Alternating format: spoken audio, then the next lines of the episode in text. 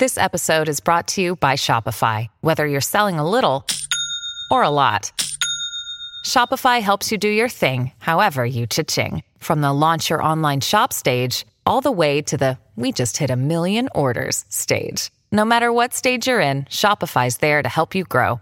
Sign up for a $1 per month trial period at shopify.com slash special offer, all lowercase. That's shopify.com slash special offer.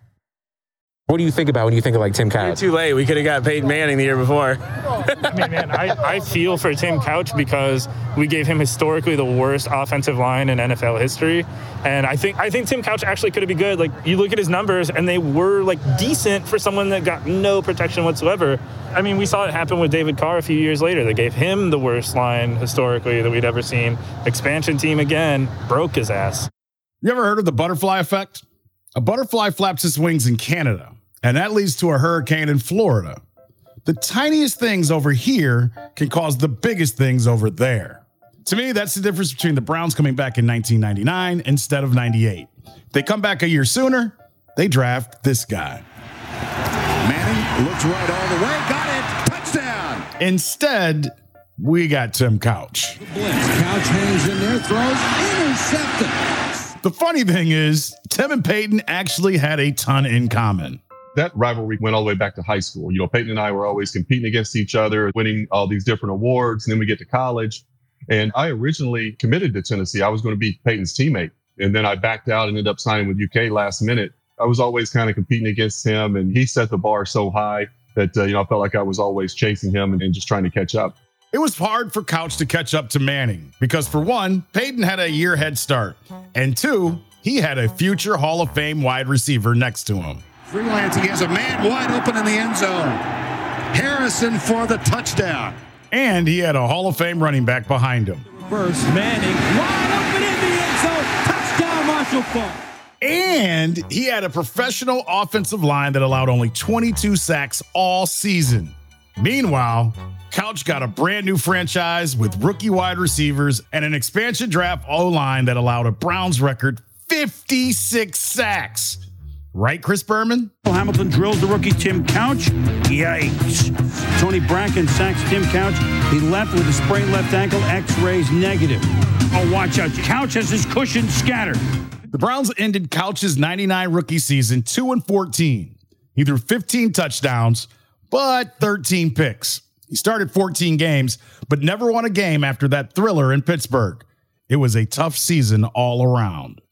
I think young quarterbacks, there are different ways to handle them. And I think it all depends on the situation you're throwing them into. If you throw them into a team that has a good offensive line, has a good running game to take the pressure off the quarterback, has playmakers around him where he doesn't feel like he has to go and put too much pressure on himself and go out and force the issue, then I think you can put a young quarterback in that situation and let him go. But if you're not a very talented football team, he's going to get hit a lot. He's going to get beat up. Those type of situations, you can really ruin a young quarterback's mindset. You know, you can get him gun shy. You can lose his confidence. He starts questioning himself, uh, can I do it at this level? So it does play mind games with a young quarterback. In his time as a Brown, Tim Couch got crushed by opposing defenders, fans throwing beer bottles, even his own coach, until his confidence and body were completely shattered.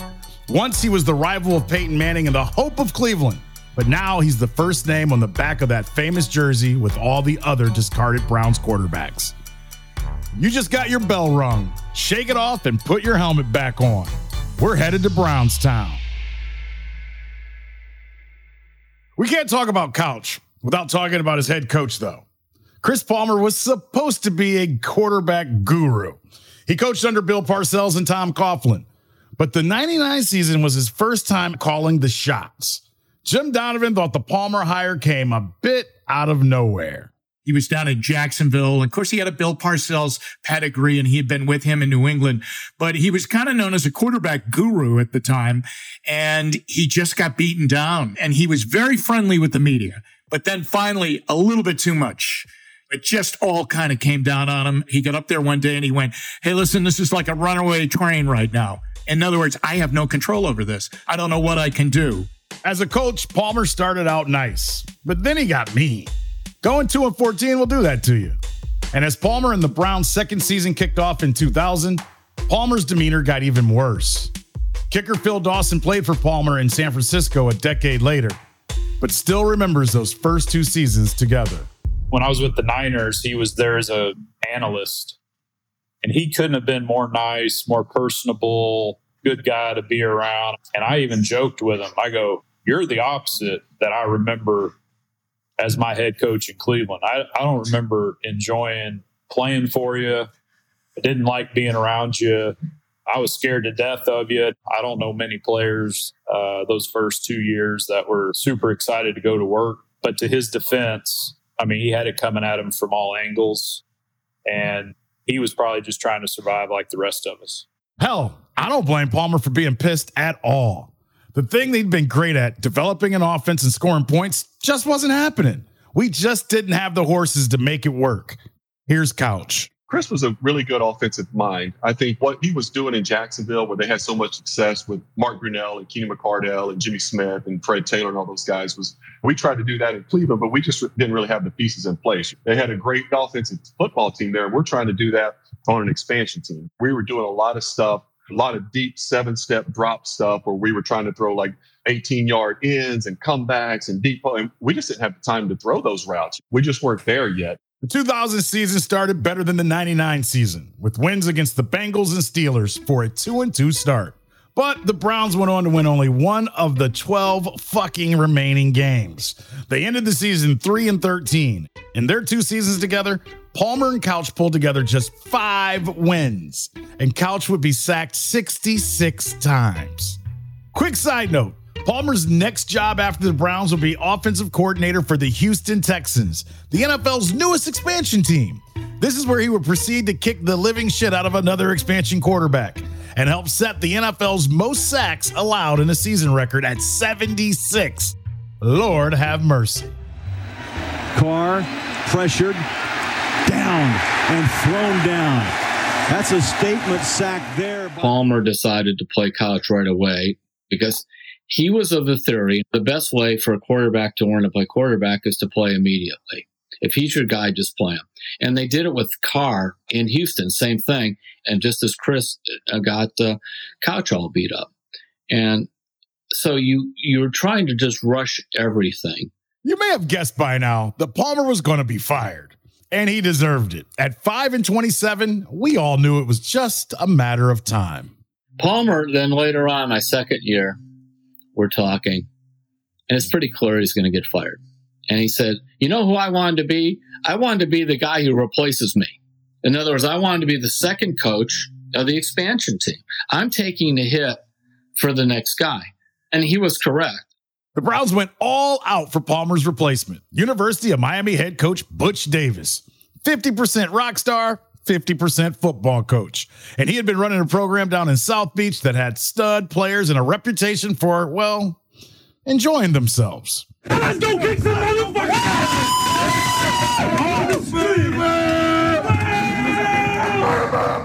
Hell, they made like 230 for 30s about it. It was going to take a lot to pull Butch from sunny South Beach. Is there a chance that this could be your last game at Miami, or, or do you definitely plan on being nope, back? Nope, I plan on being here. I took the job with the idea I wanted it to be my last job. I think reflectively, the, all the decisions that I've made with the idea that I'm going to be the guy that's going to be their coaching in 2010. Jim Donovan remembers what it took to get Butch to Cleveland. The Butch Davis story was that the Browns had been convinced that they were such a young team that it's like a college team. So let's go get the best, the hottest college coach in the game at that time. And Miami had an incredible program. And so they went down and they got Butch Davis. And the story goes like this He had turned them down the first time, right after they had fired Chris Palmer. It looks like it's over and they're going to have to go get somebody else. Butch Davis comes back to them and he keeps saying, Hey, if you throw another million in, I might take the job. And the next thing you know, he takes the job late that night and he becomes the head coach of the Browns. So enter Butch freaking Davis, our second new Browns head coach, ready to kick off the 2001 season. And things went actually pretty well. If we zoom through the first three quarters of the season, Butch and the Browns weren't awful, which was new. They were six and six with an unlikely playoff spot still possible. All they had to do was win their four remaining games.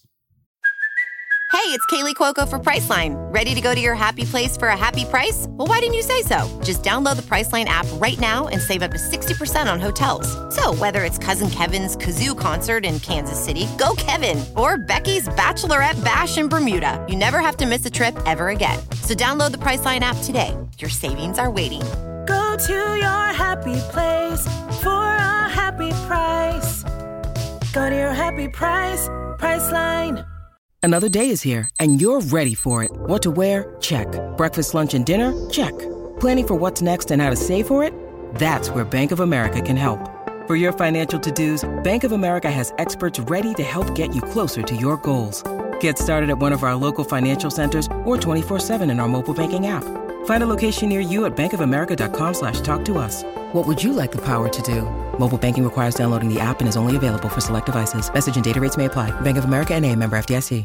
In week 14, we hosted the garbage 4 and 12 Jacksonville Jaguars, who we had already beaten once that year.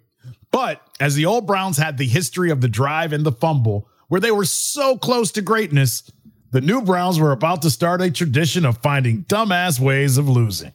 And it all started with Bottlegate. Gus, I tell you, what a tough way I've to go never- out you of ever the seen playoff anything like this? Never have. All- They still had a little bit of an outside shot, believe it or not, of making the playoffs. They were playing pretty well. They're coming down near the end of the game. It's a tight game. They're on a drive to try and take the lead in the game, and they complete a key fourth down pass to Quincy Morgan. But they have the first down. It's Todd Morgan with the catch at the 10. They line up for the next play, and they actually snap the ball, which means we're past the replay situation. I mean, if you snap the ball, it's all over. The last play can't be reviewed, or so we thought. Uh, but apparently, the referee says that he had gotten buzzed, and they were going to take a look at it. Replay buzzed prior to the snap. We'll be looking to see if the last pass was incomplete or complete. And when the decision came out, it was absolutely mayhem. After review, the pass is incomplete. First down, Jacksonville. I mean, mayhem for the rest of the game, which was absolutely insane.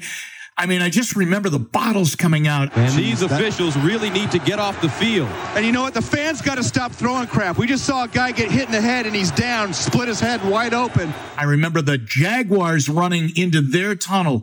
Butch Davis in the fray injured his knee. He ended up having to have knee surgery. The referees are being shielded by police as they run through, and more and more bottles keep coming out. And Casey Coleman was our sideline reporter at the time. He's going to do an interview with Butch Davis right after the game.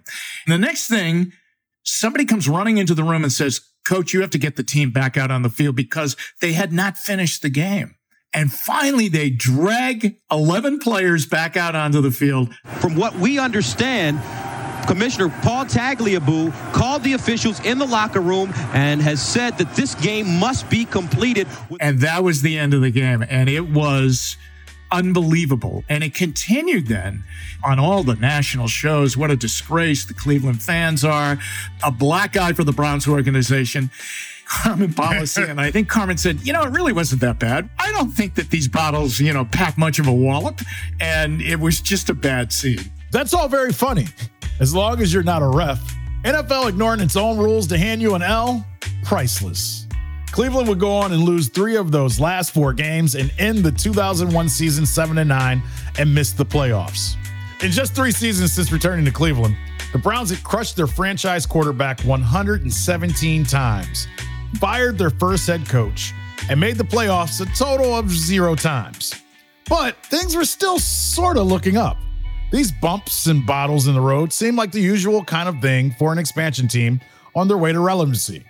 I mean, almost making the playoffs in year three for a new team, that ain't bad. But unfortunately, Couch was getting his ass kicked so hard he was falling apart at age 24.